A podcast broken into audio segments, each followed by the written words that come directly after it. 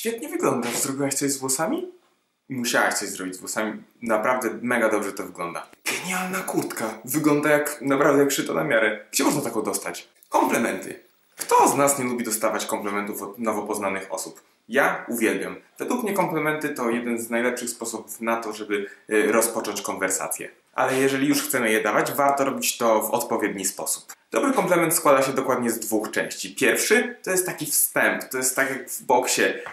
Bokserzy najpierw tańczą, później uderzają takim pierwszym raz zapoznawczym y, strzałem. To jest właśnie pierwsza część komplementu. Czyli w takich, w tych dwóch, których ja użyłem wcześniej, na przykład wyglądasz świetnie. To jest pierwsza rzecz. Ale większość osób się tam zatrzymuje, a nie należy tego robić. Należy zabrać ten komplement no, o, trochę o krok dalej, bo samo takie rzucenie takiego komplementu może wydawać się niezbyt szczere i ktoś pomyśli, że um, mówimy to tylko dla, z musu i jest to komplement zupełnie nieszczery. Więc kiedy już wypuścisz ten pierwszy strzał, to później musisz puścić podbródkowy, czyli tak zwany, no drugą część tego komplementu. Czyli na przykład, jeżeli mówimy, słuchaj, świetna kurtka, genialnie w niej wyglądasz, to należy pociągnąć ten temat, trochę poanalizować tą naszą wypowiedź, pociągnąć ją właśnie o ten krok dalej, niż zostawiać ją tylko e, na etapie tego wstępu. Czyli na przykład wygląda jak uszyta na miarę, gdzie ją kupiłeś, gdzie mogę taką dostać, żeby ta osoba faktycznie poczuła, że zainteresowałeś się nią. Nie warto jakoś przesadnie analizować tej drugiej części komplementu, czyli nie wchodzić w zbyt e, głębokie szczegóły, natomiast też nie warto zostawiać tej e, części pierwszej bez tego podbródkowego, e, bo po prostu taki komplement jest dużo mniej skuteczny i zostawia dużo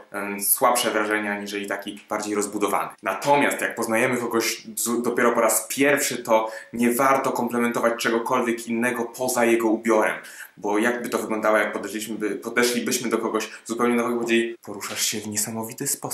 Masz niesamowicie miękkie dłonie. Czy to olejek? Więc lepiej zostańmy przy komplementowaniu e, ubioru takich nowych osób. Praktyczna porada? Najlepiej mieć gotową kontynuację, zanim w ogóle mm, zaczniemy komplementować jakąkolwiek osobę. Wiem, że na początku może być trudno to e, w ten sposób dawać komplementy, natomiast jest to kwestia praktyki. Na początku może się to wydawać dziwne, ale w, w zależności od tego, jak długo będziesz to robić, e, stanie się to coraz prostsze. Ja na przykład e, staram się, zaczynałem robić to mówiąc takie komplementy osobom na przykład, które na mnie czekały, z którymi się umówiłem, albo ludziom na przykład w sklepie, na których opinii jakoś bardzo mi nie zależy, ale dochodziło o takie przełamanie się. Więc zawsze przy dawaniu komplementów pamiętaj o tych dwóch rzeczach. Czyli pierwszy, rozbicie, czyli właśnie ten wstęp, czyli słuchaj, świetna kurtka, naprawdę genialnie w niej wyglądasz i drugi, gdzie mogę taką dostać, wygląda jak uszyta na miarę, czy coś takiego.